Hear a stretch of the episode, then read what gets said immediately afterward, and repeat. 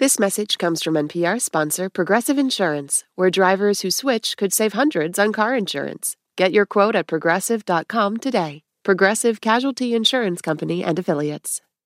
You're listening to Life Kit from NPR.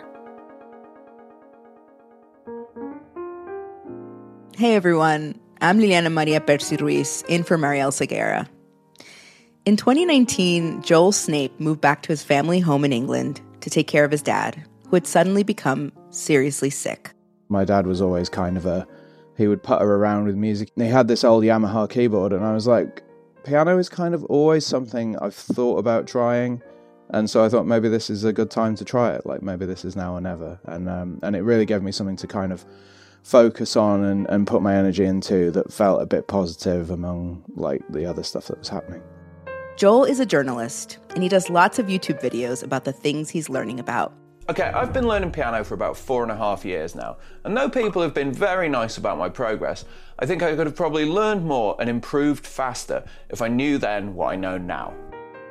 Joel was 40 years old when he started. Uh, basically very little experience playing music. Like I think I remembered like the old mnemonic "Every good boy deserves favors" from like school. So that that was as far as I had ever got with uh, learning to read music. So yeah, he didn't really have a musical background, but he was drawn to music and the piano in particular. It sounds really strange, but actually, when Westworld came out, that had a big influence on my wanting to learn the piano because they've got those beautiful piano arrangements of pop songs like Amy Winehouse.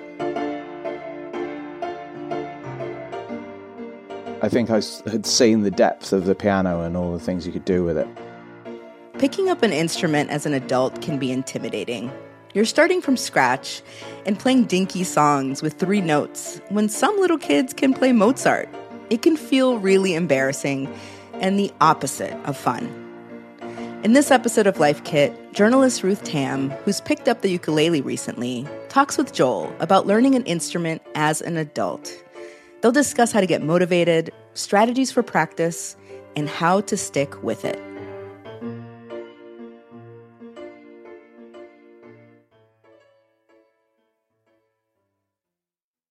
This message is brought to you by NPR sponsor Progressive Insurance. You call the shots on what's in your podcast queue. Now you can call them on your auto insurance too with the Name Your Price tool from Progressive. Tell Progressive how much you want to pay for car insurance, and they'll show you coverage options within your budget. Get your quote today at progressive.com. Progressive Casualty Insurance Company and Affiliates. Price and coverage match limited by state law. Support for NPR and the following message come from our sponsor, Whole Foods Market. Host a celebratory brunch for less with 365 by Whole Foods Market featuring wallet happy finds like cold smoked Atlantic salmon, mini quiches, organic everything bagels, and more. Plus, visit the floral department and jazz up your table with a beautiful bouquet of big, bright, sourced for good flowers. When the brunch has to be perfect and delicious, go to your local Whole Foods market. This message comes from NPR sponsor Charles Schwab with their original podcast, Choiceology. Choiceology is a show about the psychology and economics behind people's decisions. Download the latest episode and subscribe at schwab.com/podcast.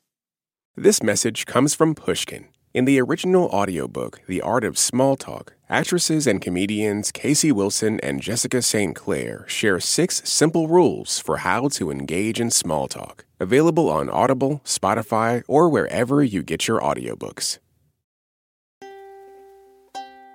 I grew up playing piano and trumpet, and even though I really enjoyed it, I never felt like I could play without sheet music. Playing music felt like solving a math equation, challenging and fun, but ultimately extremely technical. But recently, I picked up the ukulele. And that's required me to feel my way through a song.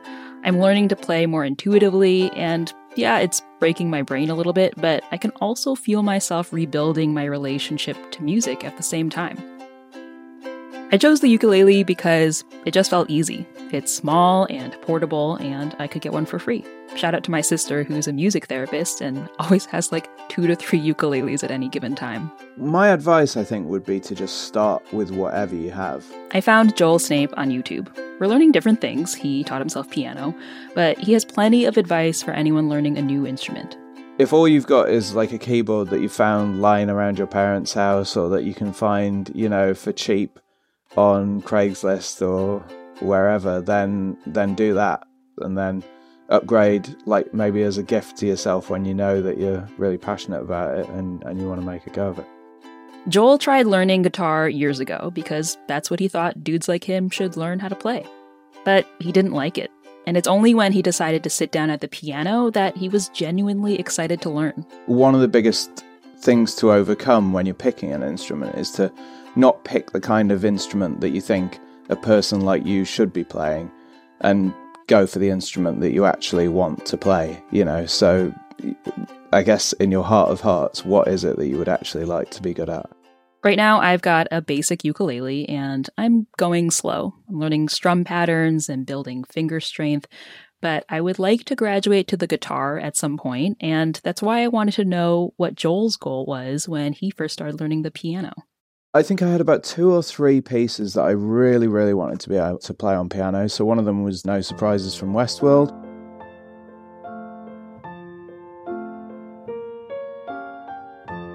There's um, a cover version of a Pixies song called Where Is My Mind by Maxence Cyrin. I just thought it was beautiful. I think another thing that really shaped me wanting to learn was um, in King's Cross St Pancras, which is one of the big stations in London, um, they have two pianos just set up there for anybody to play. Uh, I think one of them was donated by Elton John, and um, I've I've always liked dropping by there to kind of hear what people are doing. Um, and it was one of my goals when I first started out to get to a standard where I'd feel comfortable like playing on one of those myself and hopefully not totally embarrassing myself. So, takeaway one Make this whole learning an instrument thing fun. And that starts with playing an instrument you actually want to play and practicing songs you actually enjoy. But sometimes you have to work up to that because when you're a beginner and you only know a few notes or some simple chords, you're stuck playing things like Hot Cross Buns or When the Saints Go Marching In really slowly. And that can feel really tedious and maybe even a little infantilizing too.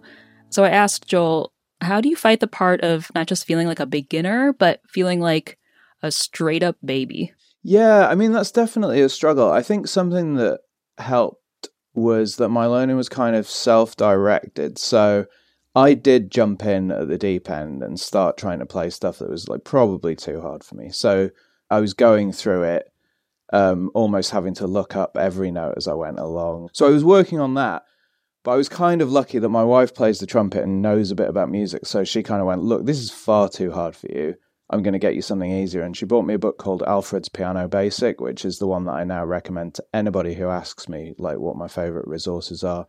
And that's really basic stuff. And so I kind of split my playing time between the two of them. So I'd spend, you know, maybe 10 minutes, 15 minutes a day doing scales and then later arpeggios and chords and then I would maybe spend like 10, 15 minutes working on lessons from the book. Um, and then if I'd done all that, I would kind of reward myself by spending, you know, 10 minutes and then 15 minutes on a couple of really hard pieces that I'd decided I was going to work on. So you like had your vegetables and then gave yourself dessert. That is a great way of putting it. Yeah, I would like I would like get the get the good stuff in, and then and then reward myself with where you know the stuff that was where I wanted to be eventually. Takeaway two: practice with a plan. How did you develop a habit of practicing every day? First of all, did you practice every day? Yeah, in the early going, I practiced pretty much every day, and I practiced a lot. I mean, I think the most important thing about forming a habit is setting time aside when you're definitely going to practice. So maybe that's, you know, now for me, it's first thing in the morning. And then when my wife and I kind of alternate who puts our six year old to bed. So when it's her turn to put him to bed, I know I can get like a solid half hour of practice in because that's how long his bedtime routine takes. So those are kind of times when it's almost non negotiable. That's just what I do at those times. That really helps.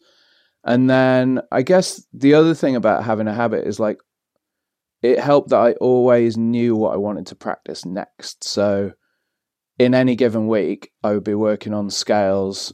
You know, I might be working on C major, and I would always be doing that. So I could sit down at the piano and go, okay, today's C major. That's what I'm doing. So those are my two big tips for habit for me. I think um, have set times to do it and know what you're going to do before you sit down at the piano. What would you say to the type of person who wants to learn music for fun about the importance of doing scales and technical drills? Like, why is it important to eat your vegetables musically?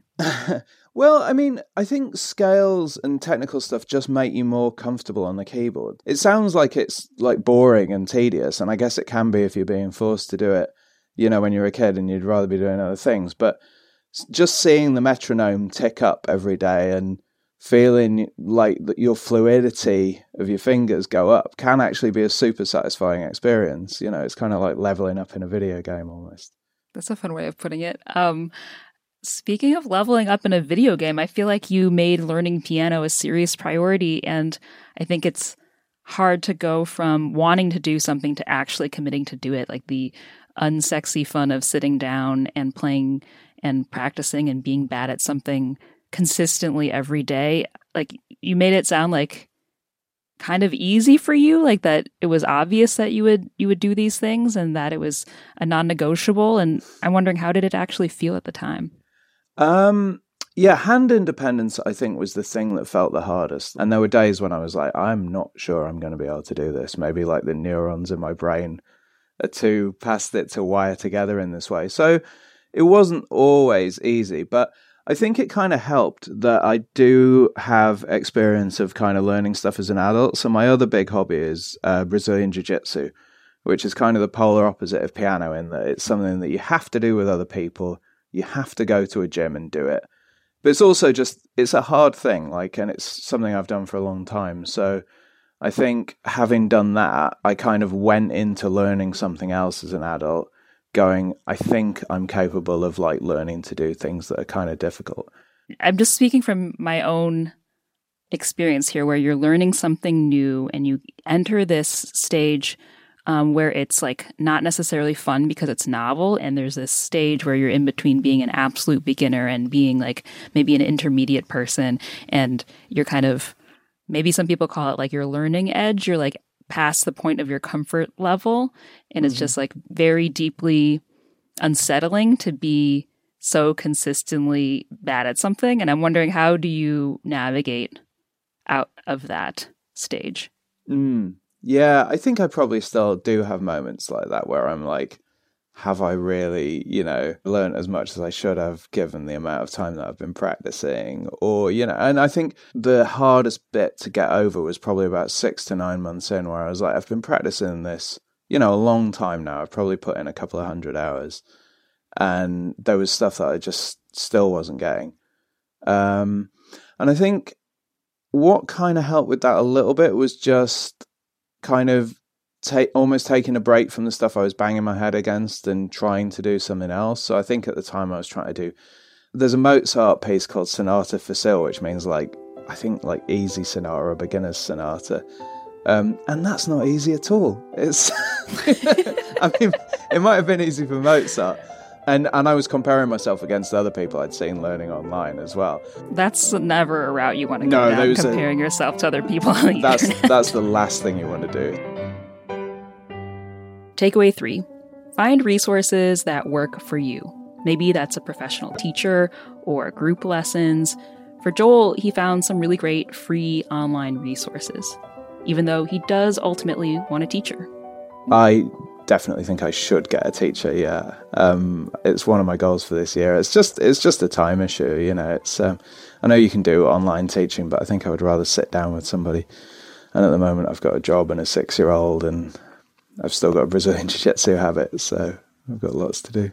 So, um, in the absence of having access to a private teacher, I'm wondering if you have any creative, low cost alternatives to that. I mean, you're a YouTube guy. I think there's like lots of resources on YouTube. Anything that you would recommend for others, either on YouTube or elsewhere?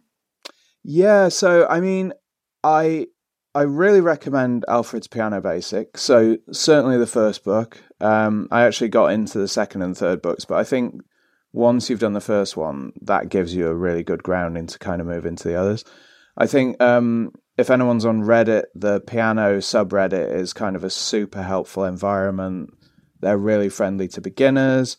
Uh, but they also have little challenges where they'll be like, oh, we're all going to try and learn this piece this month. Just, you know, record yourself playing it, put it up, you know, and nobody's going to criticize you. They'll give you feedback if you ask for it, uh, but they're very supportive and they've got a lot of great resources. And that is a nice feeling, even though you're kind of an anonymous person talking to other anonymous people. Nice. Um, okay, let's pull back a bit. Um, why is learning a new instrument worth all the time and effort? Um, I think for me, learning a new instrument has kind of broadened my appreciation and understanding of music. Um, so I can listen to you know classical pieces and stuff like Scott Joplin now, and and kind of appreciate it in a way I just didn't before, and I can sort of tell the difference between different composers. I think on a day to day basis, it's kind of one of the few things that I do in my life that doesn't involve staring at a screen. It's almost like a form of meditation, you know. When I go and sit down at the piano, I'm concentrating on that one thing, and it takes my mind away from work and everything else that I've got going on in my life, and it lets me just sort of breathe and relax. So it's it's great for me in that way. It's something you can make progress on in a little way every single day. Uh, well, pretty much every single day. there are, Depending days, on the day. there are days when I sit down and I'm like, yeah, that that wasn't great. Um, but um, you know, if I've been banging my head against a difficult piece for a long time, and I feel like I'm actually maybe getting worse at it, then that's at some point I'll like be sensible enough to just play something else for fun for a while. You know, like pick pick something easier or or just pick up a book and like sight read um, you know, something a lot easier, but that sounds nice and cool. And that kind of reminds me of what I'm doing it for. What would you play the next time you go to King's Crossing? Well, one that I am working on is uh, Hans Zimmer's He's a Pirate. It's the theme tune from Pirates of the Caribbean, and it just sounds great. Wait, the theme to the Pirates of the Caribbean is just called He's a Pirate? Yep. yeah. It's jaunty. It's very jaunty. It's a it's a toe tapper. Thanks, Joel. I'm gonna leave my closet where I'm recording this interview and practice my ukulele now. Amazing. Well, thank you very much for talking to me. Good luck with the ukulele. Thanks.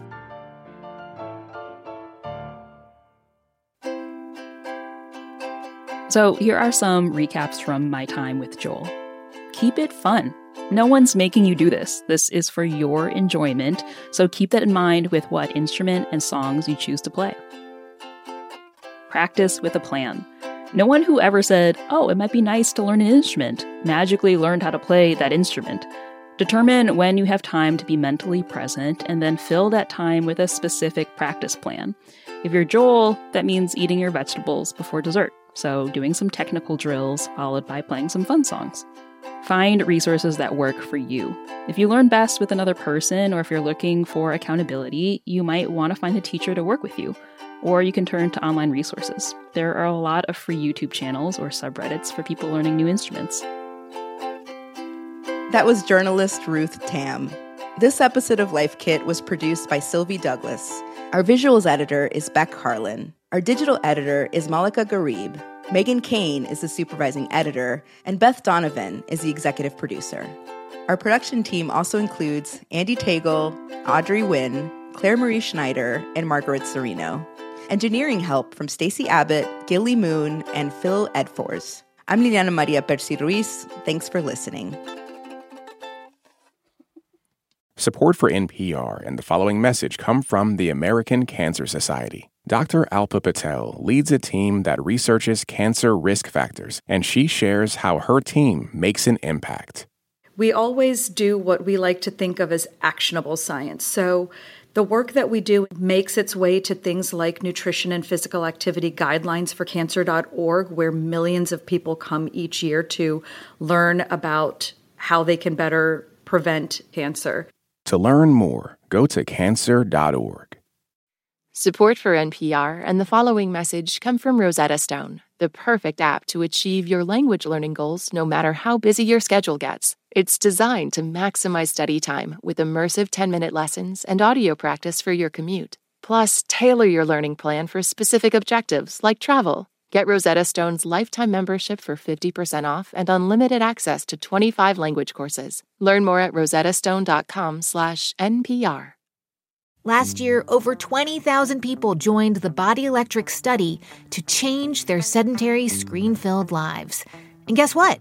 We saw amazing effects. Now you can try NPR's Body Electric Challenge yourself.